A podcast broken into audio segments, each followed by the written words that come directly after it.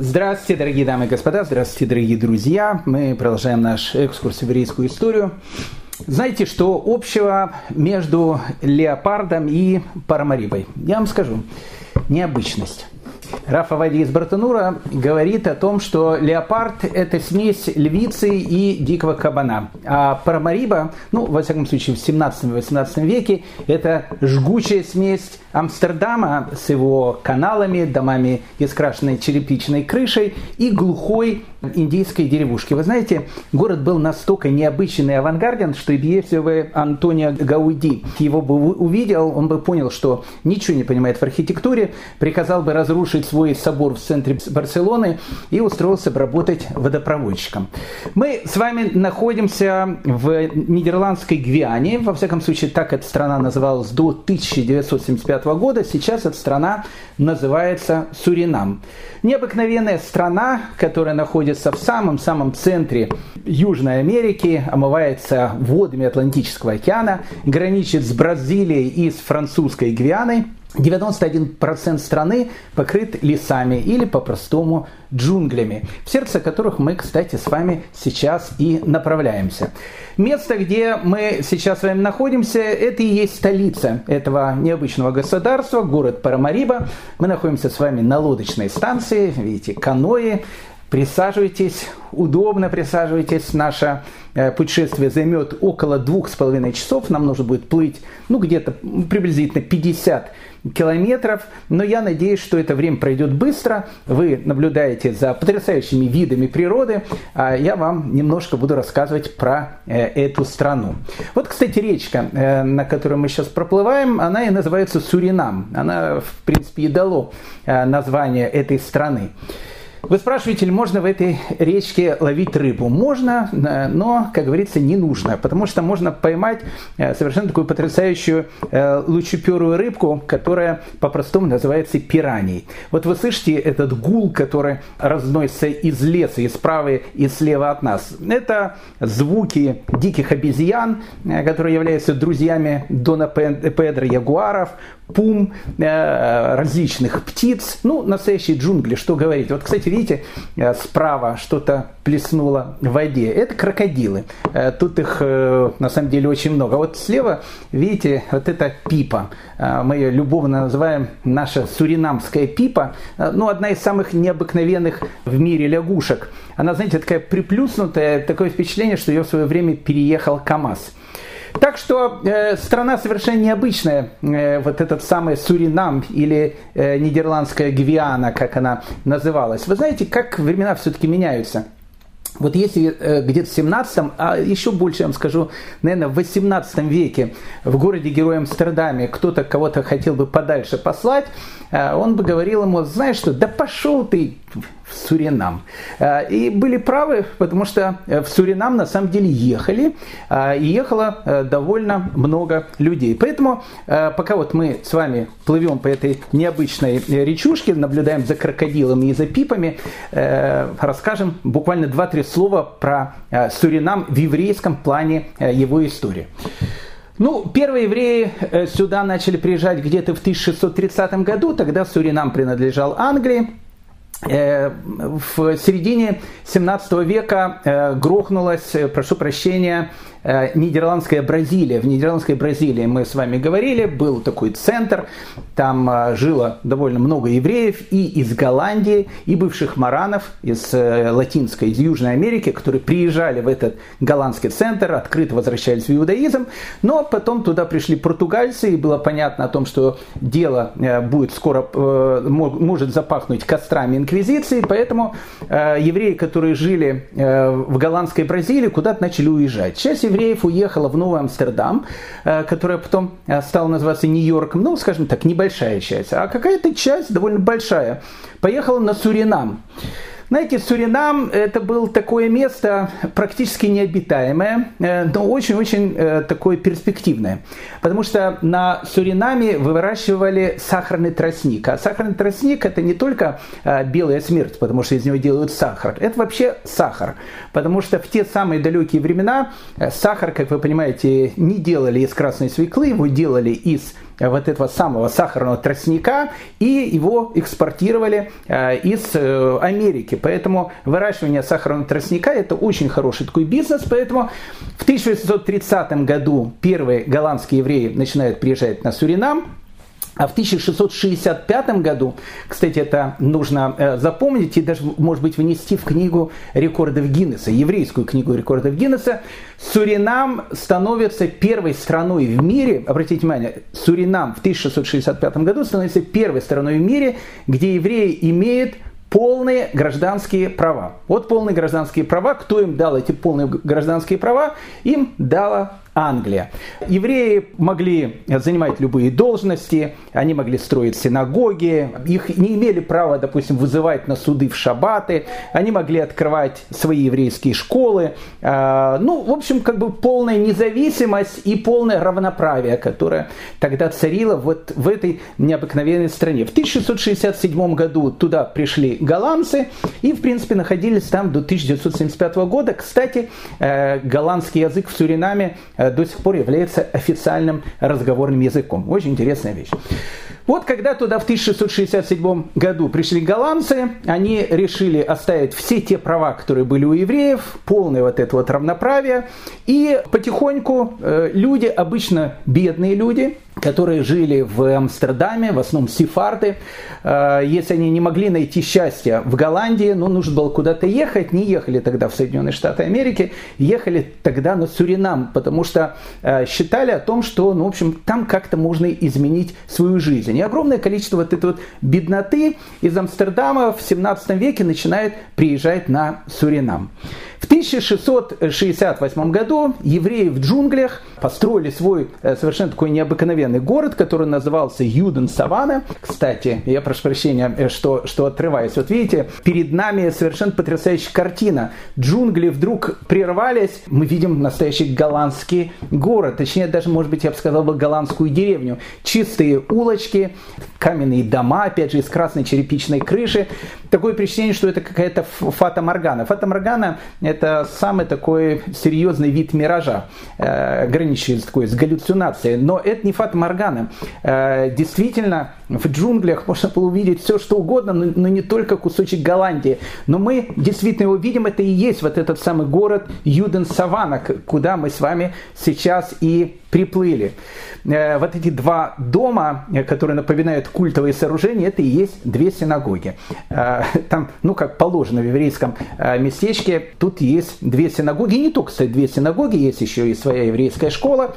Население Юден-Саваны небольшое, Э, здесь живет где-то около 94 сефарских семей и где-то около 12 ашкенадских семей, которые в 17 веке э, уезжают из Германии, ища какое-то место, где можно найти свое еврейское счастье, и тоже приезжают на э, Суринам. В Юден-Савана живут евреи, которые являются рабовладельцами. Ну вот в полном смысле слова рабовладельцами, вот еще раз, 94 сефарских семей, 12 ашкенадских семей и около около 9 тысяч африканских рабов, э, которые работают, прошу прощения, на плантациях. Ну, вот здесь вот, наверное, одна из самых интересных таких вещей, которые есть на Суринаме. Дело в том, что по еврейскому закону, если еврей владеет рабом, этот раб должен, э, ну, в общем, перейти в иудаизм. Поэтому вот эти 9 тысяч рабов, которые вы видите, они все, в принципе, номинально являются евреями. Э, более того, я вам скажу интересный такой факт, до середины 19 э, века практически все афроамериканцы, которые жили на Суринаме, а их там не афроамериканцы, прошу прощения, африканцы или по-простому ну, негры, негритянское население, а, они на Суринаме практически все говорили на еврейском языке, точнее на ладино. А, знаете, это напоминало, это, знаете, старый анекдот, когда в Нью-Йорке сидит, знаете, этот негр, афроамериканец, прошу прощения, и читает газету на идыш. И к нему подходит и говорят те, что мало, что ты негр, так Так вот, вот это вот африканское население Суринама до середины 19 века говорило на еврейском языке, в основном.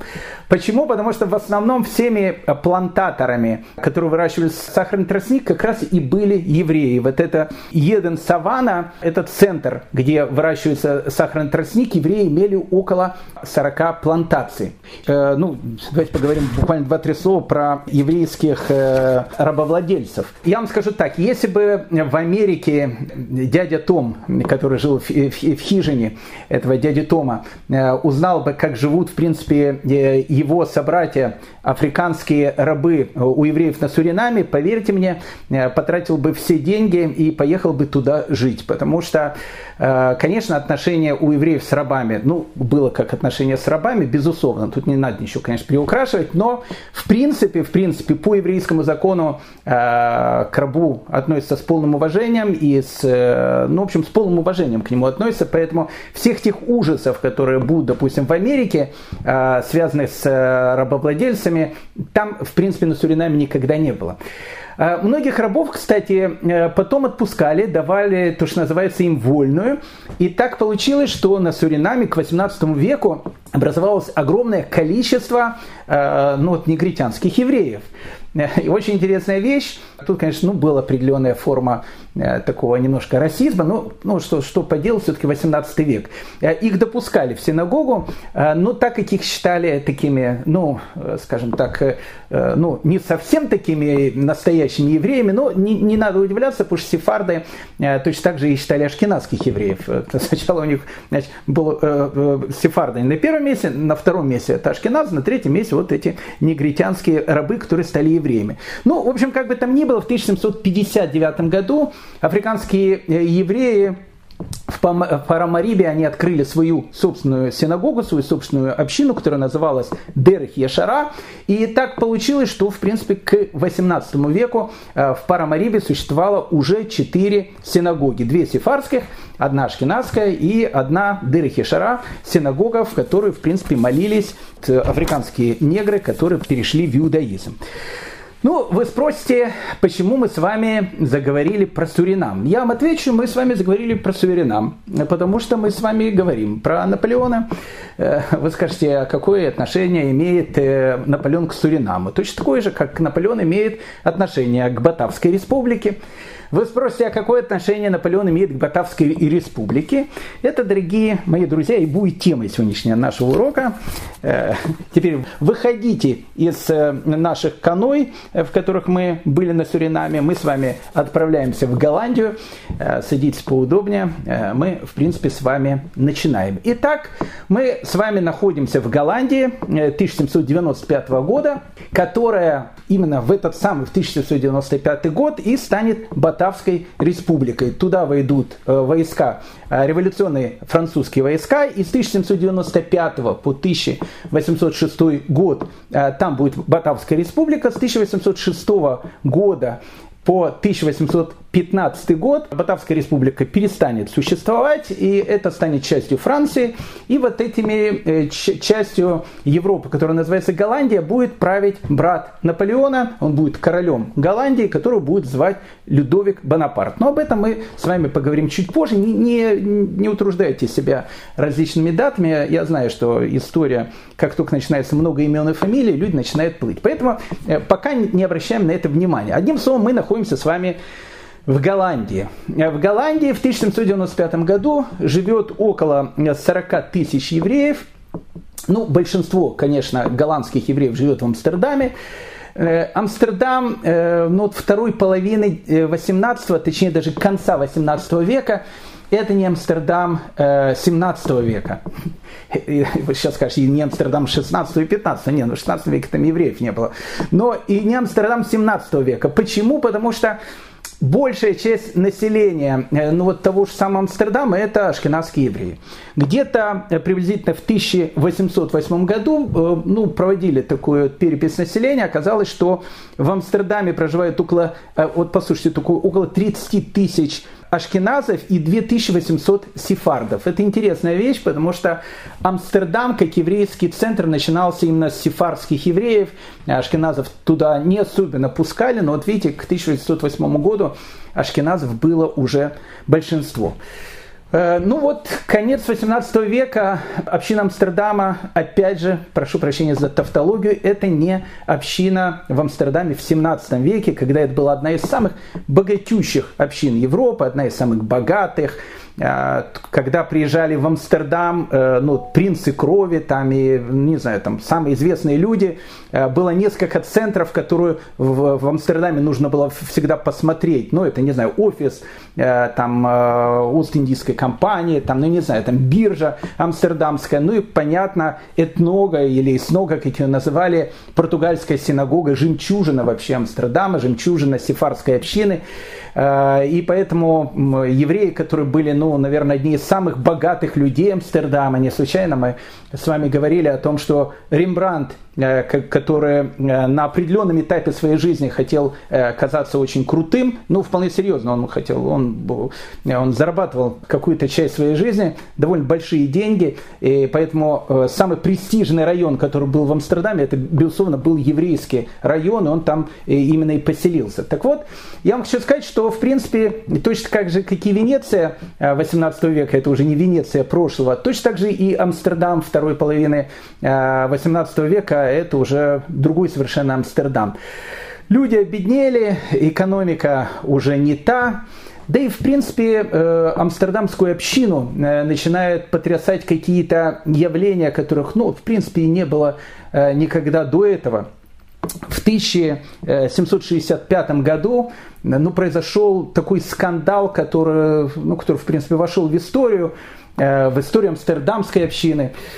Э, целых три случая э, супружеской неверности. Это, ну, ну, в принципе, чтобы вы понимали, сейчас, прошу прощения, супружеской неверностью никого не удивишь. К сожалению, вот так меняются нравы.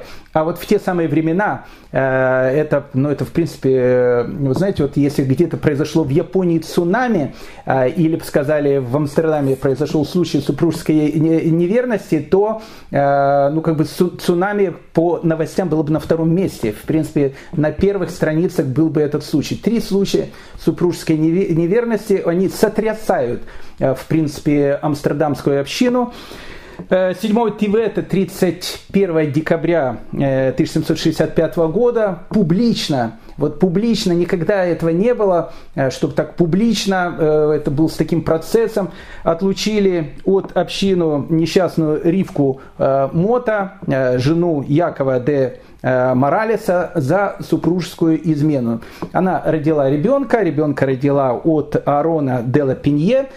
Э, Арон Дела Пинье, увидев о том, что э, дело, то, что называется, пахнет жареным, тут же уехал из Амстердама. Кстати, куда уехал? Вот туда он, гад, и уехал, в Суринам. Так что, в общем, это был скандал. Ривку Мота отлучили от общины, как написано о том, чтобы со всеми проклятиями, содержащимися в наших святых законах. Э, ну, еще два случая супружеской неверности э, в этом году произошли. И все они были где-то похожи. Знаете, Ривка Мота Э, когда она стала встречаться с Ароном Делаперье, который сейчас смотался в Суринам, она уже два года не жила со своим мужем Якова де Моралесом. Да и вообще, и до этого у нее, скажем так, отношения с рабственностью были не очень хорошие. Она 15 лет тому назад, когда вышла за него замуж, она вышла замуж за него уже, то, что называется, прошу прощения, на сносях. И Яков де Моралес женился на ней, ну, чтобы как бы не опозорить честь э, еврейской женщины. Э, и вот, э, вот все вот эти три случая, о которых мы говорим, в них есть какой-то общий знаменатель. Все три женщины, они жили без мужей, мужей не было. Где были мужья? Мужья были на заработке. В 18 веке 40% сефарской общины, обратите внимание, 40% сефарской общины, практически половина общины Амстердама жили на пособие от общины. То есть, ну, как бы они были бедняками. Настолько был сильный экономический упадок тогда у евреев, которые жили в Голландии, в Амстердаме. Ну и вот во второй половине 18 э, века и начинается вот эта вот история э, гастробайтеров э, амстердамской общины. Большое количество вот этих бедных, разорившихся евреев, они уезжают в поисках счастья, свои семьи не оставляют в Амстердаме, соответственно, жен. Многие жен вызывают, а многим уже пропадают. В те времена, знаете, мобильных телефонов не было. Э, мы уже приводили это многократно. Э, вот посетите кладбище пражской еврейской общины, самое старинное, самое старое кладбище, которое сохранилось в Европе. Знаете, вот вы пройдете, там огромный-огромный такой ряд э, женщин, которые все агунот. Кто такие агунот? Агуна – это женщина, у которой пропал муж. Ну и никто не знает, где он, и она никогда не может теперь выйти замуж, пока не скажут, что ее муж действительно погиб. А в те времена, знаете, погибнуть можно было очень-очень легко, и, и никто бы тебе об этом уже не сказал. Поэтому в 18 веке в Амстердаме начинается, ну, опять же, и эпоха гастробайтеров. Многие едут на Суринам, на острова Карибского моря, искать, опять же, свое счастье.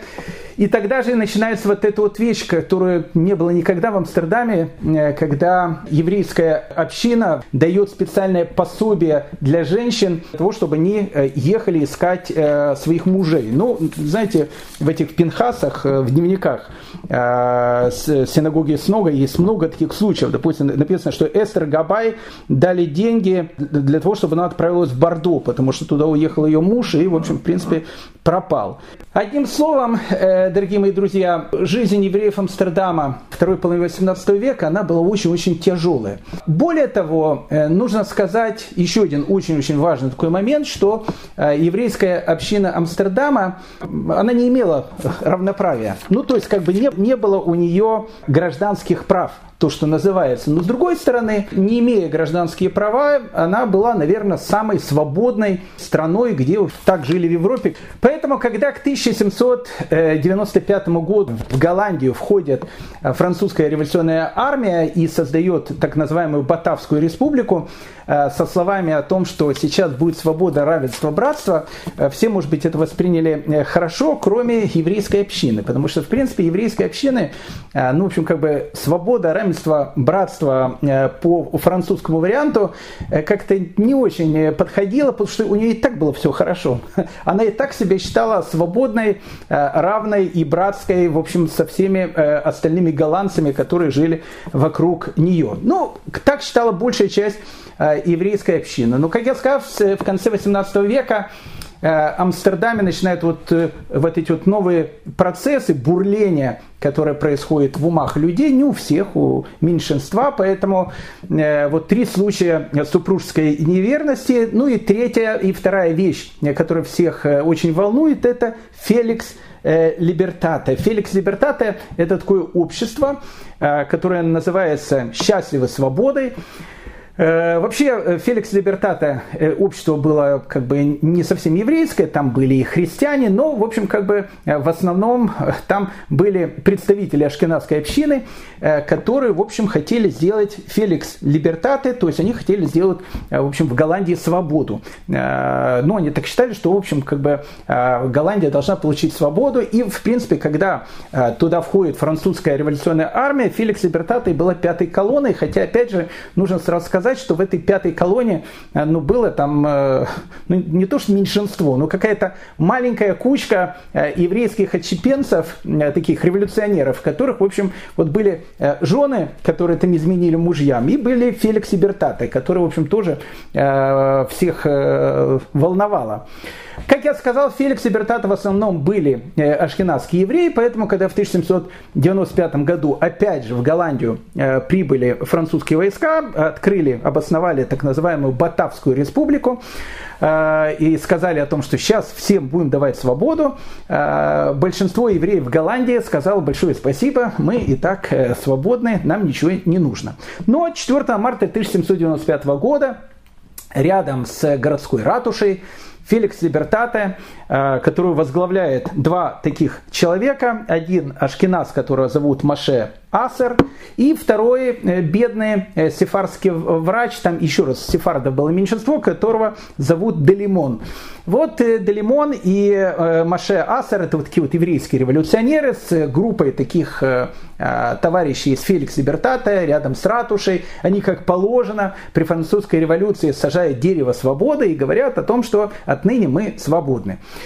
Э, тут же э, э, они расклеивают во всех синагогах Амстердама такие большие плакаты, в которых написано «Евреи, радуйтесь, пришла французская э, армия, свобода, равенство, братство. Наконец мы стали свободными. Ну, в общем, как бы э, плакаты эти срывали тут же со словами о том, что, ребят, хотите быть свободными, вот, пожалуйста, идите, делайте себя свободными. У нас и так в Голландии полная свобода, нам французский вариант свободы не нужен. Э, ну и все понимали, почему не нужен французский вариант свободы. Потому что французский вариант свободы это, ну как, это полное закрытие еврейской автономии. Это понятно. Это преобразование еврейских школ. Э, теперь все евреи должны будут служить, идти и учиться, э, ну не знаю, в общеобразовательных каких-то школах. Ну, борьба с языком. Это всегда то, что было. А голландская община, она, в принципе, разговаривала на своем языке. Авшкиназы разговаривали разговаривали на идыш, а э, сефарские евреи разговаривали на испанско-португальском диалекте таком, который, ну, в общем, в принципе, назывался ладина. Э, ну, как бы ладина это, это испано-португальский, точнее, даже более испанский такой идыш. Э, и они не собирались переходить на какой-то другой язык. Ну и, безусловно, э, свобода, равенство, братство э, по французскому варианту это начало безверия. Но, в общем, как бы голландской еврейской общине этого было не нужно. И мы, в общем, сталкиваемся с таким феноменом, когда приходят французы со словами о том, что евреи вы свободны, а евреи Голландии говорят большое спасибо, мы без вас были свободны, нам ваша свобода не очень нужна. Ну, в общем, как бы Батавская республика, избирается национальное собрание – и в это самое национальное собрание, понятно, не избирается ни один еврей э, по одной простой причине, потому что евреи не участвуют в выборах. Потому что им, э, ну, как бы, э, батавское революционное правительство не особенно нужно. Как говорил один известный каббалистический персонаж, говорит, нас, говорит, и тут хорошо кормят. То есть, ну, как бы евреям и без вот этого нового правительства было хорошо. Но Феликс Либертате, вот эти вот еврейские революционеры, они начинают морочить голову таким прогрессивным голландским депутатам, которые были избраны в национальное собрание, со словами о том, что, к сожалению, так получилось, что ни одного еврея нету в правительстве, поэтому мы просим наших братьев о том, чтобы они выступали за права евреев. А, и том, чтобы голландский закон, в общем, в принципе, дал евреям а, полное равноправие. Но один из, еще раз, главных таких идеологов этой Феликс Либертата, этой маленькой группы, а, скажем так, э, амстердамских революционеров, это был Маше Асер, э, юрист, ашкенадский еврей. Кстати, интересно, у него был его внук, которого звали Тобиас Асер. Вот Тобиас Ассер в 1911 году получил Нобелевскую премию мира. Он тоже был голландским юристом. Понятно, уже был не евреем, это понятно. А, был одним из тех людей, которые, в общем, в Гааге начинают открывать вот эти международные суды. Поэтому, когда у нас есть сейчас там гаагские трибуналы и так дальше, это а, добро пожаловать Тобиас Ассер, внук нашего Маше Ассера, а, который пока еще был евреем, вот в этом сообществе Феликс Либертате. Э, ну, в общем, как бы э, перед э, парламентом вновь образовавшейся демократической, кстати, демократической голландской республики, которая называется Батавская республика, возник довольно странный такой вопрос, который нужно решать. С одной стороны, как бы евреям нужна свобода, а с другой стороны, ну, как бы депутаты говорят, ну, а сами-то евреи вообще, в принципе, и не хотят никакой свободы. То есть, ну, как, в Голландии живет там 40 тысяч человек. Феликс Либертат, ну, сколько, ну, там, ну, 100 человек, ну, там 200 человек, но все остальные-то, в принципе, никакой свободы не хотят. Поэтому, скажем так, положение было довольно-таки щепетильным, то есть там давать свободу, не давать свободу, в общем, что делать? Ну, Тут еще нужно э, сказать очень важную вещь для наших э, дорогих э, слушателей, очень важную. Что такое свобода тогда по-французски, по-голландски, ну и вообще? Свобода – это эмансипация. Что такое эмансипация? Я вам сейчас объясню. Ну, опять же, чтобы было понятно, мне вот пишут уже некоторые наши э, уважаемые слушатели, вот вы говорите, там, там свобода, а почему евреи не хотят свободы? Ну, еще раз, давайте поставим точки над «и», чтобы было понятно, о чем идет речь. Понимаете, тогда у Наполеона э, возникает вот эта вот идея о том, что ведь Наполеон как бы он создатель идеи э, Евросоюза, он хотел же объединить Европу. Вот создание национальных государств, которые строятся не по нациям, то есть как бы тут же же свобода, равенство, братство. Государство это многонациональная страна, в которой все, я, допустим, являются либо французами, либо голландцами. То есть, э, когда у человека, э, который живет в Голландии, а он может быть, ну не знаю, там, э, грек по национальности, спросит, кто ты, он всегда ответит, я голландец. А если у француза, он приехал откуда-то, там, не знаю, из Англии и будет жить там во Франции и будет считать себя гражданином Франции, если у него спросят, кто ты, он скажет, я француз. То есть, в принципе, в принципе, Понимаете, в, вот гражданские права, которые по, по этому образцу даются всем, говорят о том, что в Голландии не может быть двух национальностей. Это очень важная вещь. То есть, как бы в Голландии должны быть либо все голландцы, ну, либо если там есть евреи, они говорят, знаете, а мы не голландцы, мы евреи. Они говорят, ну, секундочку, что значит евреи? Ну, вы же живете в Голландии, в Голландии, значит, голландцы. Они, они говорят, не-не-не, слушайте, мы граждане Голландии, но мы евреи. Тогда это не особенно понималось, понимаете? Поэтому вот в Батавской республике вот все граждане Батавской республики, ну, как бы одна национальность. Если есть вторая национальность, ну как бы это не совсем понятно, как это все будет работать. Поэтому э, вот с этим и возникали вопросы. Ну, в общем, как бы там ни было, в голландском парламенте, в общем, начинают обсуждать вопрос. А что же делать э, с э, этими самыми евреями, которые, в принципе, с одной стороны, Э, говорят, господа, знаете, у вас много насущных проблем. Знаете, занимайтесь всем чем угодно, только знаете, лучше евреев не трогайте. У нас и так все нормально, свободой, равенством, братством в нашей родной Голландии, Амстердаме мы и так хорошо живем. Но правительство, которое избрали, оно такое революционное, в общем, как бы начинает решать вопрос. А что же делать с еврейским вопросом? Но весь спор, который обсуждается с 22 по 30 30 августа 1796 года это был спор между двумя депутатами. Один депутат, его звали Ган, второго звали Гамельфейд. Вот Ган и э, Гамельфельд, между ними был вот этот вот спор, давать или не давать евреям гражданские права. Вы знаете, спор был настолько потрясающий, что, э, ну, ну, я приведу буквально несколько слов этого спора, потому что ну, они очень-очень характерны. А, и так э, говорит э, этот э, депутат Ган, который был за то, чтобы евреям дать гражданские права, такой революционер. Можем ли мы считать нацией или особым народом людей, которые почти 2000 лет не имеют своего государства? Термин «нация» применим только к государственному союзу людей, но не к религиозному. Не называем же мы этим именем группу последователей Лютера и Кальвина в различных государствах. Обратите внимание, те, которые выступали за то, чтобы давать евреям гражданские права, они, как правило, доказывали о том, что еврейский народ это не нация. Не нация, это религиозная группа. Тогда, если еврейский народ это не нация, а религиозная группа, тогда им может давать гражданские права. Почему? Потому что они становятся голландцами, потому что это не нация, голландцами иудейского вероисповедания. Это совершенно все нормально. Поэтому э, вот Ган, э, который хочет давать евреям гражданские права, как раз напирает на эту вещь. Правда, евреи верят в будущее восстановление их древнего палестинского государства. Но ведь мы, христиане, прекрасно понимаем, что эта мессианская, э, что эта мессианская вера никогда не сбудется. Она просто несбыточна. То есть, что говорит Ган? Ган, в принципе, говорит, как многие демократы и революционеры, и говорили во французском парламенте. Вы говорите, что они все-таки нация, потому что каждый еврей там мечтает приехать в Иерусалим. Но говорит, мы же понимаем, что никто никуда никуда не уедет никогда. Это все это все сказки.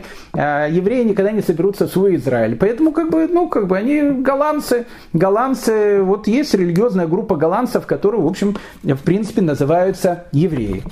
Э, Гамельфельд, который был против того, чтобы давать евреям гражданские права, не потому что он а, антидемократ, а потому что он, как бы, ну, он, как Гамельфельд считает о том, что, но как в э, одной стране может быть две нации. Ведь эмансипация, она предполагает о том, что будет одна общая нация. Поэтому что существует Гамильфель? Евреи – это нация, а не граждане гонимые в других странах. Они некогда пришли в Голландию, нашли там приют и терпимость. Этим они должны довольствоваться, но не требовать гражданских прав. Ведь они сами называют себя нацией, да и мы их так называем, и не считая их, их составной частью голландской нации.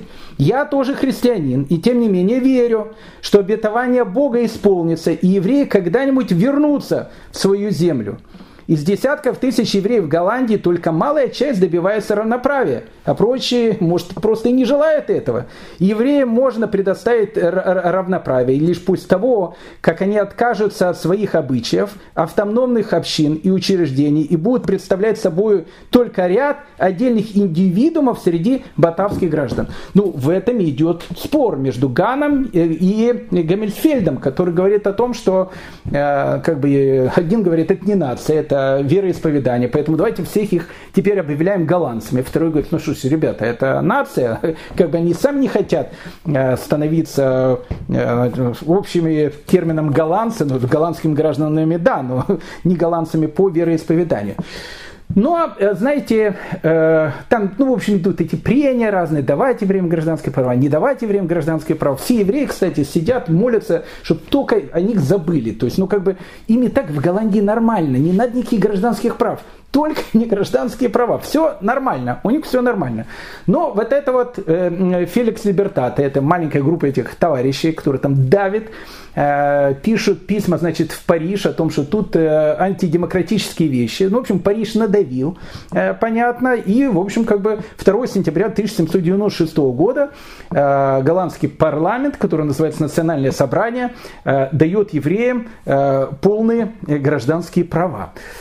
Э, ну, как вы понимаете, для еврейской общины это была национальная трагедия. Э, товарищ, товарищи из Феликс Либертаты э, тут же всем дали хером, отлучение от общины, и сказали о том, что, в общем, как бы не хотим этих товарищей видеть своими глазами. Ну, то есть, ну, как бы, что сделали э, эта вот группа еврейских революционеров? В общем, разрушила, в принципе, еврейскую, процветающую еврейскую жизнь, которая была в Голландии. Но э, вот это вот товарищи из Феликса Бертата говорят, а мы и так э, не хотим ходить в ваши фанатичные синагоги, мы открываем свою собственную общину. И Феликс Либертата, и это тоже очень важно, открывает в Амстердаме свою общину, которая называется Эдат Ешурун. Э, она становится первой в истории реформистской общиной. Вот видите, мы, у нас уже множество раз первые в истории. Первые в истории евреи Суринама получают гражданские права. Э, в 1796 году товарищи из Феликса Бертата открывают первую в истории э, реформистскую общину. Ну, они избирают своих, значит, прогрессивных раввинов, они говорят о том, что Талмуд э, надо практически не учить, а если учить, учить его очень мало. Э, надо учить в основном Танах. И вообще в общине много надо говорить о свободе, равенстве, братстве.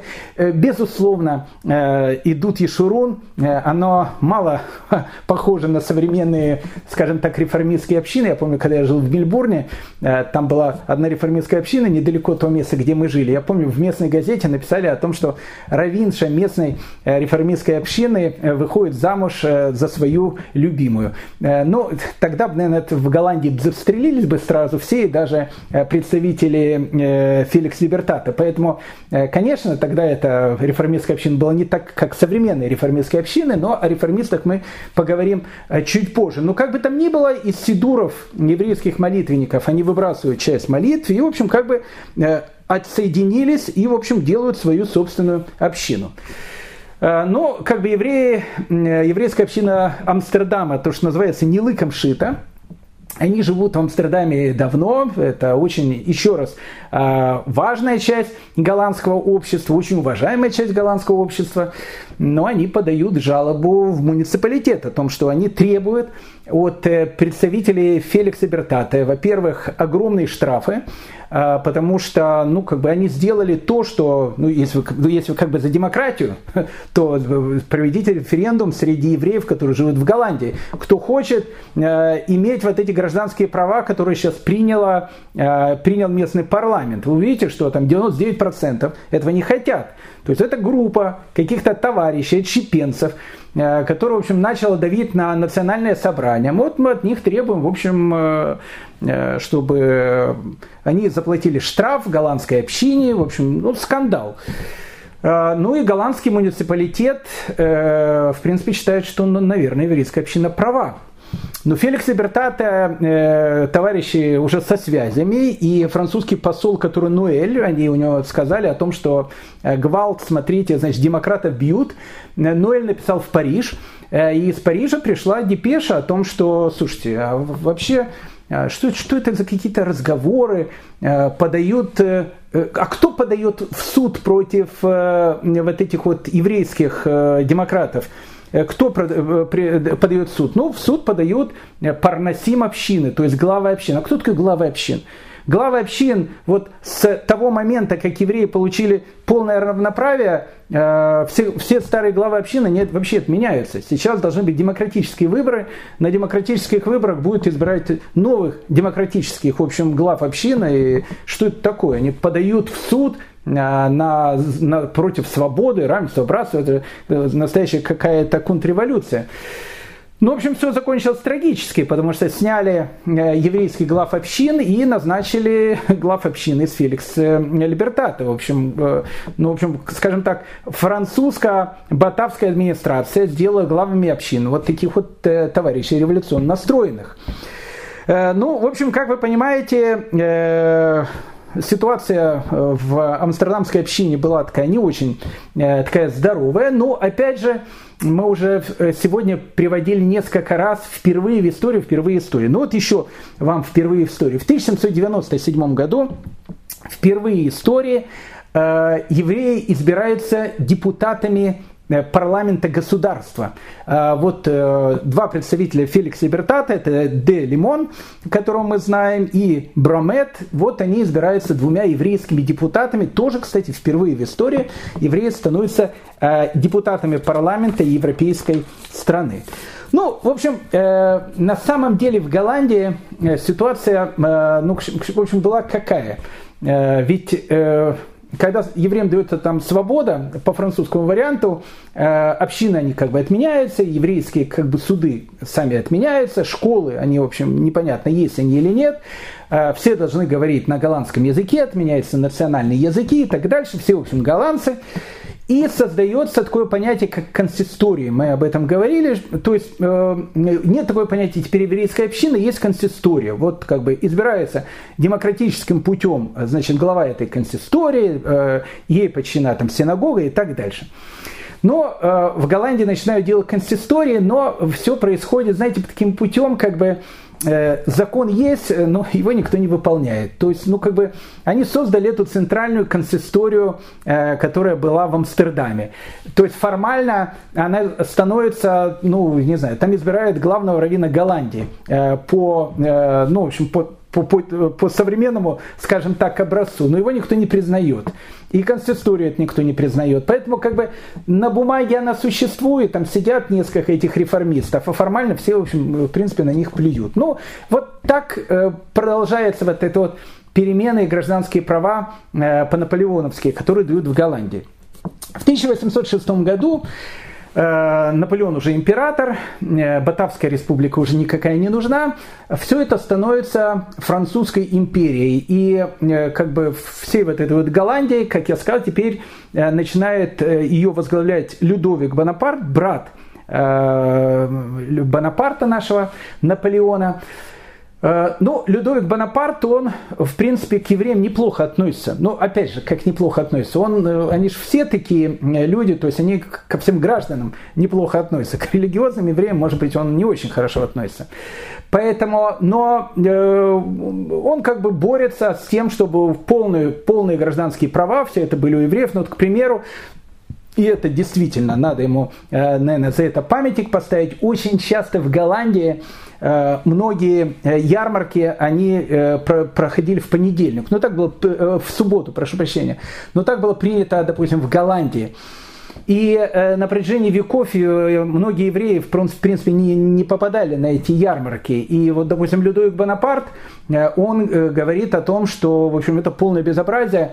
Э, ярмарки нужно перевести с э, субботы на понедельник. И, и действительно издает такой указ э, ну, чтобы у евреев была свобода, чтобы они могли ходить там на ярмарку и, в общем, так дальше.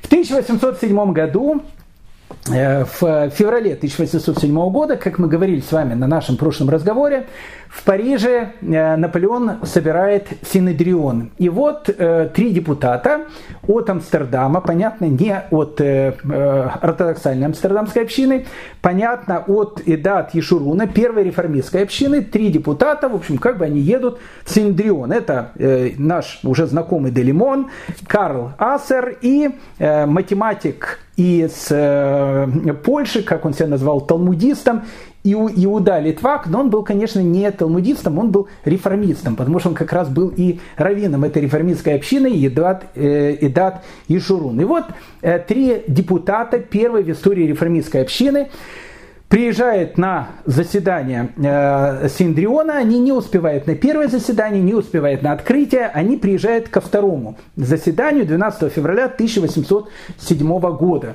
Ну, как бы э, депутаты от Голландии, от Амстердама прибыли, им, безусловно, дают слово, потому что не могут им не давать слово. И Делимон говорит о том, что он считает, о том, что Синдрион, он наконец-то примет демократические законы, он начнет реформировать еврейскую религию и начнет делать так, что все евреи почувствуют себя гражданами единства, единого э, Европейского Союза, единого европейского государства, который, в принципе, будет возглавлять наш бессмертный и великий э, Наполеон Бонапарт. После этого э, три депутата сказали о том, что мы теперь хотим значит, заседать в Синдрионе. И очень важная такая подробность, о которой мы говорили, Синдрион э, не дает им э, заседать в заседаниях, прошу прощения, Синдриона. Они там участвуют на, на правах наблюдателей. Официально это объясняют тем, что они э, не были записаны как э, ну, члены Синдриона и не, не присутствовали на первом заседании, то есть они опоздали. Неофициально понятно, что члены Синдриона все-таки были люди э, в той или иной степени, то, что мы сейчас называем ортодоксальные, поэтому э, Иудат, э, Идат и в общем, как бы не получает место в Синдрионе. Ну, вот вся эта катавация, она тянется, в принципе, до 1915 года. В 1915 году немецкая российская армия, э, она, э, в общем, закрывает э, то, что Голландия являла частью вот этой большого Европейского Союза, то есть большой этой французской империи. Ну и евреи в Голландии в 1815 году вздохнули свободно, потому что наконец-то у них отменили их эти гражданские права, которые, в общем, им очень и очень мешали, мешали жить.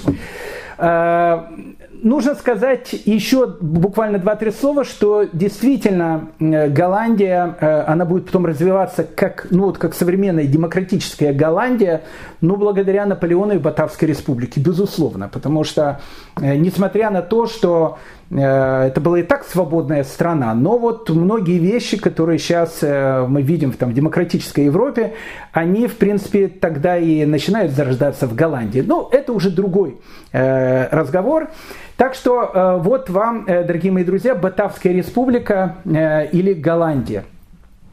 Так что э, вот вам один пример. Э, мы видим, что голландские евреи, э, в общем, стараются сделать все, чтобы только не стать э, гражданами.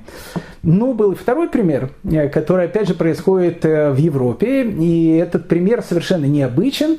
И, безусловно, нам нужно о нем сейчас поговорить. Сейчас мы с вами закроем глаза и перемещаемся с вами в город-герой Рим, куда мы неоднократно уже с вами путешествовали. Мы с вами очутились в городе-герое Риме в 1775 году. А, одно из самых, наверное, больших гетто, которые существуют в Европе. А, евреев там проживает около 12 тысяч человек – Мы неоднократно уже с вами были в римском гетто, и, в общем, ну, как бы, как они там проживают? Они там, то, что называется, выживают в этом гетто.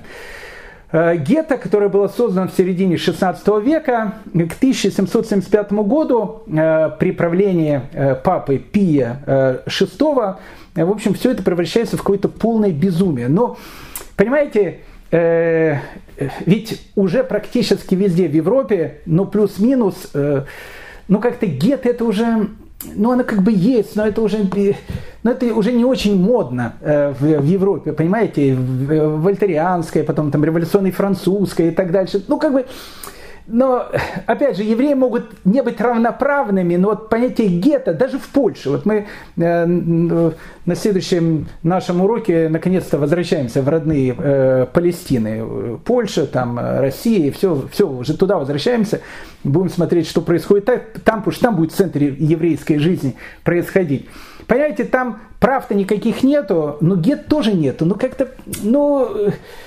А тут, понимаете, 1775 год, и э, Пи VI, э, ну то, что у нас на латыни называется «згуглузу зиихов», э, ну, в общем, просто происходит какой-то у него переворот в голове, э, он решает вводить э, в Риме такие законы, которых в Риме не было и в средние века. Ну, в общем, какое-то такое полное средневековое. Но надо понять, что Пи VI Папа Римский находится э, ну, в, в очень плохом положении, он нервничает.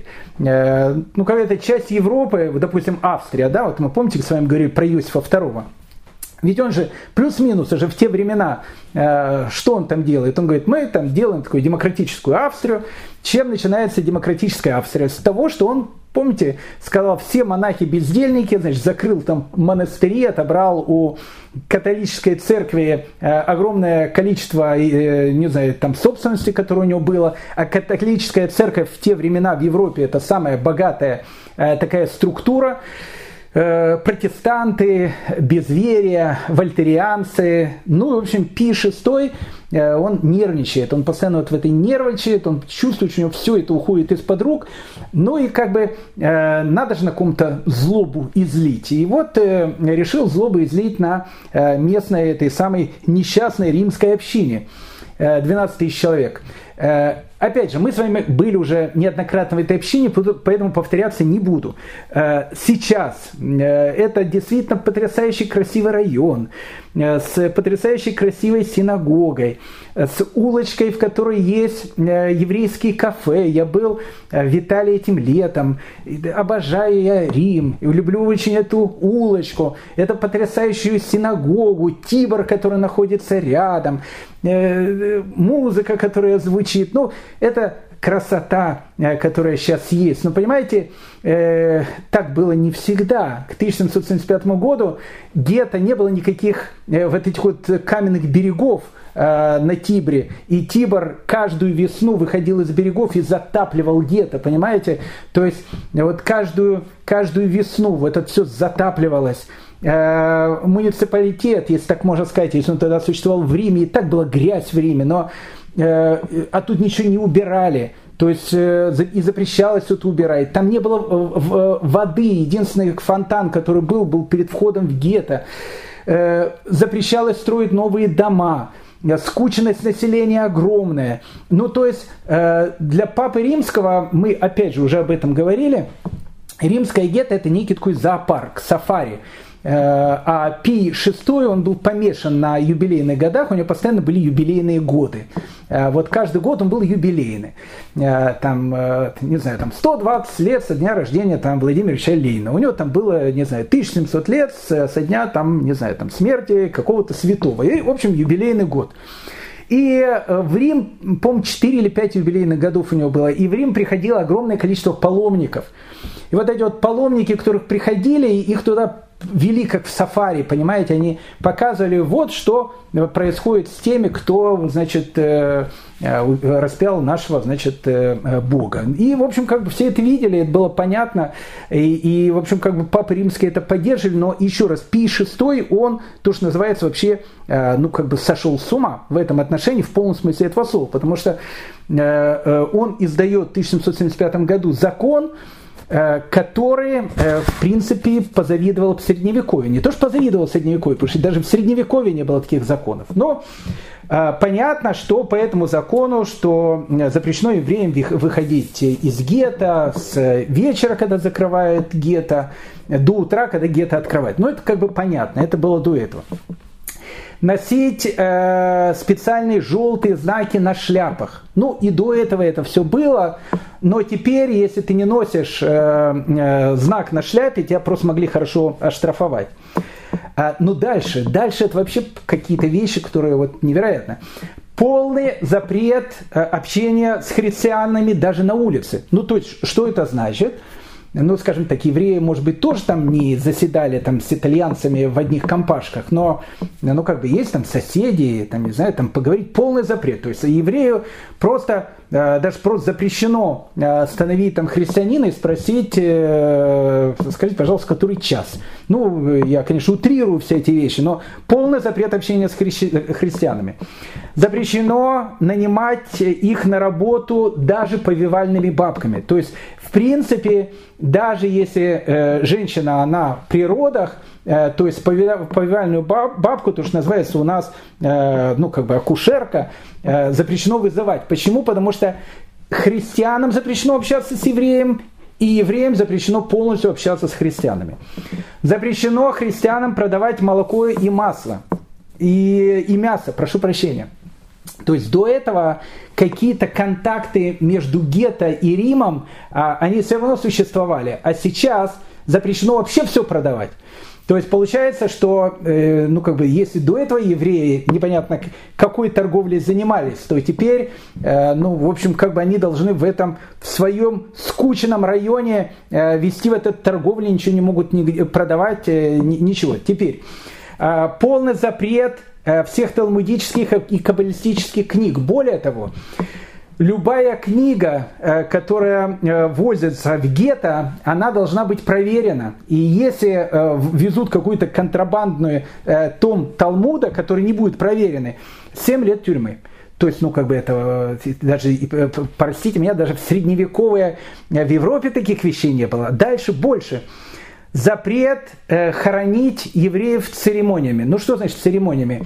Э, ну, когда там хоронили евреев, э, там читали псалмы, там, ну, люди собирались, э, похороны должны происходить тихо, чтобы никто э, это не видел. Более того, евреям запрещено ставить памятники. То есть Камушек, как собаки, поставить можно, но написать на этом камушке, что тут похоронен Шмулик, это запрещено. Почему? Потому что евреям запрещено на могильных камнях писать э, о том, кто тут похоронен.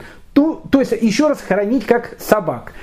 Раввинам запрещено э, носить, э, носить равинскую одежду, должны они ходить в тех же лохмотьях, что ходят и все остальные. Э, ну и, в принципе, задача равина заключается в том, что он должен каждый шаббат, ну то, что и было до этого, поставлять э, в церкви определенное количество евреев, чтобы они обязательно там слушали шабатнюю э, субботнюю проповедь, которую дает местный священник. Если этого не будет, будет репрессии, будут наказания. Поэтому э, то, что делает э, Пи II, э, Пи VI, прошу прощения, это было невероятно в Европе, особенно в центре Европы, в Риме. Э, э, монахи монахи э, конца 18 века в Риме, они тоже становятся такими средневековыми фанатиками. Еще раз, это все-таки конец 18 века.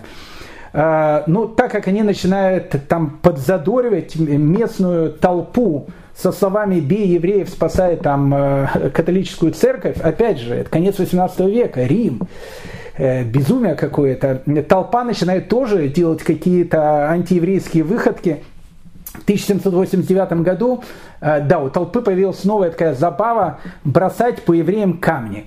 Э, вот евреи, которые выходили из гетто, вот либо грязью, либо камнем бросить. Опять же, сами монахи э, придумали эту вот вещь, бросать камни по евреям. Рассказывают, что подали в полицию в 1789 году, вышел один пожилой еврей, у которого был один глаз. И они бросили камень и выбили ему второй глаз, и он стал слепым. Ну, в общем, это был полный ужас. Э, дом э, катахуменов. Дом катахуменов, мы уже говорили про эти вещи и будем говорить в дальнейшем. Это был некий такой дом, в котором э, брали евреев, которые хотели перейти в христианство, держали их там, э, ну, в общем, как бы проводили э, для них такой э, католический ликбез, для того, чтобы они э, понимали, как прекрасно, в общем, быть католиками. Евреям запрещалось к этому дому подходить по одной простой причине, потому что в этот дом э, все больше и больше начинает брать евреев насильно. Э, вы не поверите, но мы с вами будем э, об этом говорить. Это будет уже и в середине 19 века в том же самом Риме, в фанатичном Риме. Пока э, войска там, ну это уже не Гарибальти, это после Гарибальти.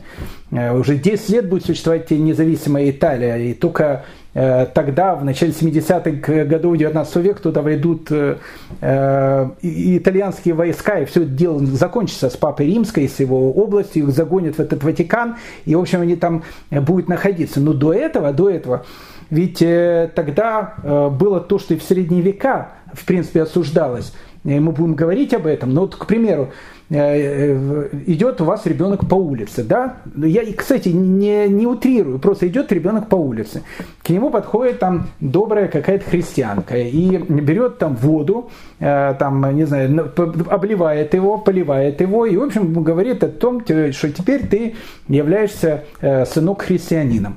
И, в принципе, с точки зрения католической церкви, он христианин. Ну, как бы родители говорят, он же ребенок, то есть его насильно облили, Э, насильно облили, не облили. Все, его забирают в дом э, катехуменов, и все. И ребенка больше никто никогда не видит. Поэтому э, времена были жесткие э, в, тогда именно в Риме, а Рим это столица Папской области. А Папская область, э, опять же, мы повторяемся, говорили уже об этом, это практически половина Италии, современный центр, центр Италии. Это все Папская область, там город Болония, допустим. Это все, в общем, ну, как бы это все Папская область. Можно множество городов, э, Альтоны и так дальше. Э, ну, в общем, э, этот год Катехумена в 1787 году вообще был страшный скандал. Там был один э, негодяй такой в гетто, который, в общем, там задолжал всем и ну, в общем, как бы, ну, негодяй такой был.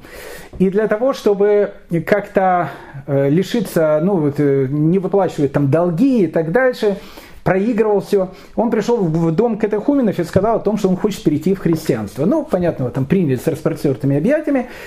А, и спросили у него, а не знает ли он кого-то из гетто, кто хотел бы тоже перейти э, в христианство. Он сказал, да, у меня есть там два значит, э, родственника, двое детей, э, они сироты, они тоже хотели бы очень перейти в христианство. И, в общем, как бы папская полиция пришла в гетто со словами «дайте нам этих двух детей».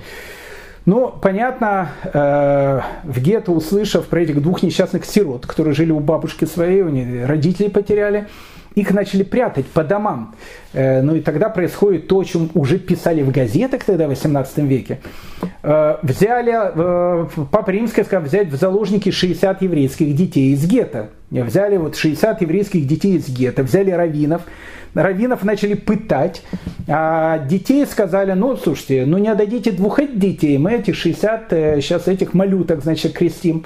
Ну, делать было нечего, и пришлось отдать э, этих двух несчастных, э, и, в общем, как бы их крестили, причем э, один мальчик, он уже был взрослый, он рыдал, вырывался и кричал о том, что он хочет остаться евреем. Но, в общем, его уже никто не слышал.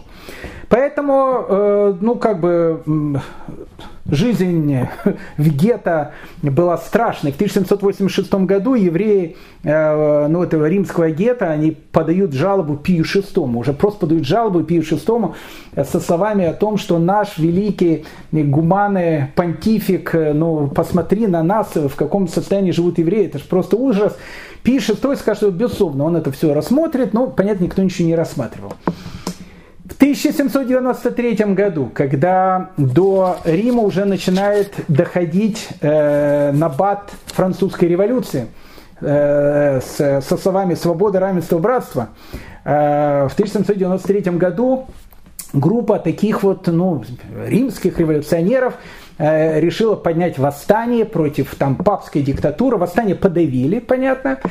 Ну и все закончилось, понятно, погромом в гетто. Потому что распространен был слух, который потом опровергли, но слух был распространен, что у одного равина в гетто якобы находится э, целая коллекция э, вот этих э, нашивок триколора. Это, ну, эти французский флаг, который тогда становится французским флагом. Сейчас это французский флаг, триколор. Тогда это флаг революции. Нашли у какого-то, значит, равина. Начался страшный скандал. Всех раввинов гетто опять забрали в тюрьму, всех глав общины забрали в тюрьму. Все закончилось тем, что евреи выплатили огромную контрибуцию, только их выпустили. У Пия VI, э, который видит о том, что во Франции уже, в принципе, э, ну, там, э, заканчивается то, что Нотр-Дам-де-Пари уже стал храмом разума, там священников изгоняют, там борются с ними, черепом кардинала Ришелье там на улицах футбол играют, по черепу Генриха IV там тир устраивает, там стреляет по нему. Недавно его нашли, там обстреляны этот череп несчастного этого Генриха IV, который, который сказал, что Париж стоит обеднее. Ну, в общем, как бы французская революция ему сказала о том, что э, Парижская революция, она дороже обеднее. Э, ну, не суть э, в этом. Э, каждая вещь, которая происходит во Франции, она, в общем, бьет по этой несчастной еврейской общине, по этому несчастному еврейскому гету, потому что каждый раз, как какие-то новости приходят из Франции, тут же происходит либо погром, либо какие-то очередные, очередной шантаж в гетто. Казнь Людовика XVI мини-погром. Э, у евреев берут контрибуцию за то, что казнили только 16 Культ разума во Франции. Опять э, у евреев погром опять берут контрибуцию. Ну, в общем, как бы там ни было, как вы прекрасно понимаете, когда 15 февраля 1798 года генерал Бертье с э, французскими революционными войсками входит в Рим – и в этот же день, 15 февраля 1798 года, Пия VI официально арестовывают как преступника, и генерал Бертье, одним э, его, значит, эти глашатаи, одним из первых приходит в римское гетто и говорят в римскому гетту, евреи, вы свободны, вы свободны, у вас полные гражданские права, никаких нашивок, никаких э, ворот гетто, ворота гетто рушатся. Э, как обычно э, в гетто ставится это дерево свободы со словами о том, что диктатура, которая была в Риме, она заканчивается. Понятно, что евреи Рима принимают французские войска не так, как их принимают и евреи Амстердама. Это совершенно другое принятие. А тут вот начинается это э, минуты расплаты. Через пять дней Э, после ареста Пия VI 20 февраля Пия VI, которому до этого предложили о том, чтобы он лично отказался от э, владения там папской областью и стал просто одним папой римским, религиозным э, деятелем, и все, он отказывается. Пия 20 официально арестовывают и вывозят из Парижа. И вот весь, из Рима, прошу прощения, весь Рим видит, как этого папу римского – ну не в кандалах, но э, опозоренного, как государственного преступника вывозят из Рима. Ну понятно, э, какое было, какое было э, настроение тогда в Риме. Вот эти э, римские вольнодумцы, их там тоже было много, э, тогда, знаете, идут эти лозунги о том, что всех священников Рима, всех священников Ватикана взять и переселить в еврейское гетто. Вот пускай они там живут, пускай они теперь увидят, как там жили эти вот несчастные евреи в этом гетто. Ну и э, начинается год так называемой Римской республики. Э, она, она была э, только один год. У меня, знаете, есть коллекция, э, в моей коллекции есть документы, они тогда не чеканили монеты Римской республики, они, знаете, они печатали деньги, бумажные деньги этой Римской республики. Потрясающие, потрясающие эти деньги. Ну, у меня одна, одна деньга, я не помню, какого она достоинства. Там, с одной стороны, орел, это символ Римской республики, символ Рима. С другой стороны, знаете, этот столб, и на этом столпе это якобинская, фригийская, это шапка, э, то, что это символ революции, и на, день, на деньгах прямо написано «Свобода и равенство». Свобода и равенство, и внизу Римская республика.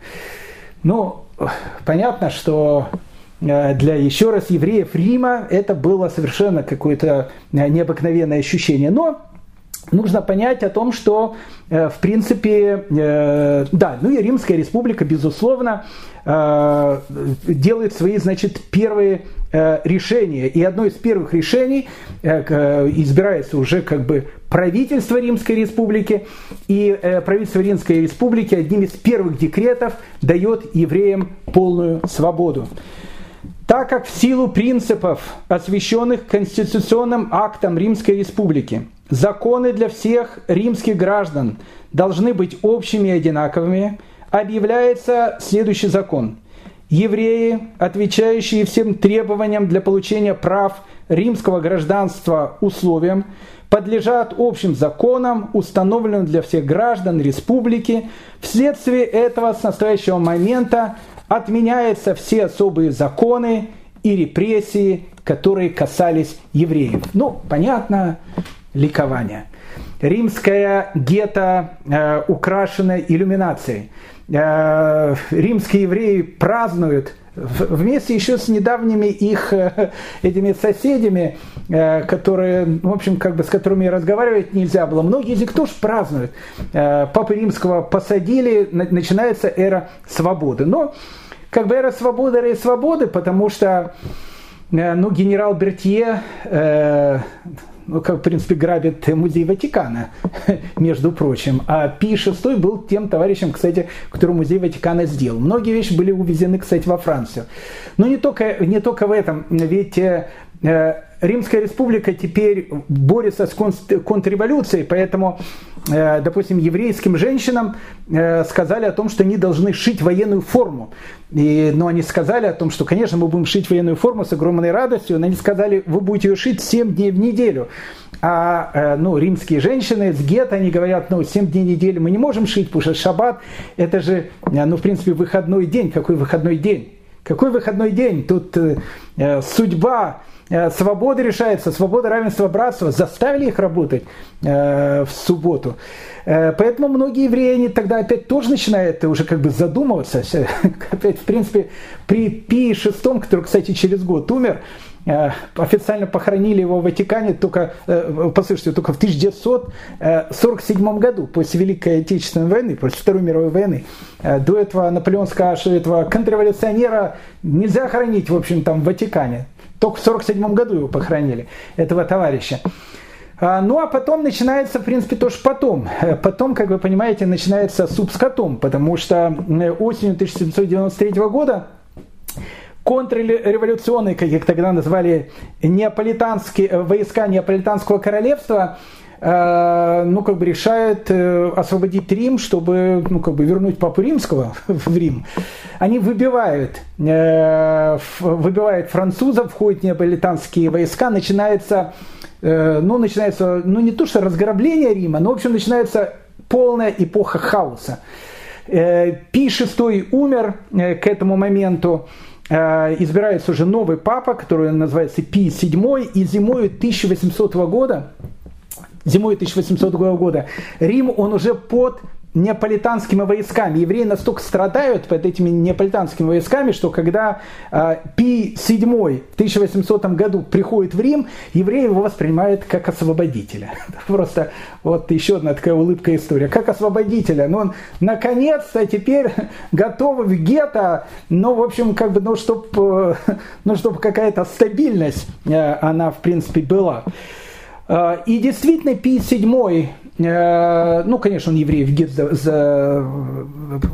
возвращает, это все было понятно, э, все вот эти вот вещи, но он уже понимает, что евреи, которые в Риме немножко глотнули свободы, ну, нельзя вот уже опять начать так закручивать сильно гайки. И поэтому, ну, маленькие какие-то такие маленькие свободки этот Пий VII дает. В 1808 году в Рим снова входят французские войска, э, но это уже войска э, Наполеона, уже нет никакой Римской республики, республики, Рим просто присоединяется со всей э, э, папской областью, которая в 10 августа 1809 года была объявлена частью Франции, присоединяется во Франции. И опять э, евреи, которых, которые несчастные там выпустили из гетто, опять сейчас посадили из гетто, опять в 1808 году приходят э, эти старые французские войска со словами «евреи, вы свободны». Ну и евреи были свободны, в принципе, до 1814 года, когда туда э, возвращается э, Пий VII, а Наполеон, в принципе, уходит э, с территории Италии. Ну и с 1814 года у евреев все становится по старинке. Опять они живут в гетто, опять гетто по весне заливает вода, опять они носят отличительные знаки, все опять, опять, опять. Но, как я сказал, с некоторыми революционными, не то что революционными, с некоторыми облегчениями, которые Пий VII дает еврейской общине. Еврейская община была Э, как это ни странно звучит, Пию седьмого за это даже очень-очень благодарна. Так что, дорогие мои друзья, начали мы сегодня э, с Суринама, закончили мы с вами э, с Рима. Ну и на следующем нашем уроке возвращаемся, как я сказал, в родные Палестины. Польша. Большая часть еврейского населения находится именно там. Большая часть еврейского населения мира, я хочу еще раз это подчеркнуть, находится там. В центре еврейской учености находится там. Э, а там сейчас будет происходить э, очень важные процессы. Второй раздел Польши, третий раздел Польши. Евреи становятся гражданами Российской империи, откуда, в принципе, и начинается 200 лет вместе. С Наполеоном Бонапартом мы не прощаемся, потому что у нас будет 1812 год, и мы будем с вами говорить э, о новой встрече теперь уже Наполеона Бонапарта с э, евреями, которые живут в России, э, которым он тоже, безусловно, захочет давать там свободу, равенство и братство. И как на это отреагируют евреи, которые будут уже жить в Российской империи. Одним словом, дорогие мои друзья, спасибо большое, что вы были со мной сегодня на нашем уроке. Хочу еще раз подчеркнуть, что у нас есть наш э, телеграм-канал, который называется «Еврейская история», на котором мы, э, кроме наших лекций, э, публикуем еще дополнительные материалы к этим лекциям, так что одним словом подписывайтесь. Ну и всего доброго и хорошего, до следующих встреч. До свидания.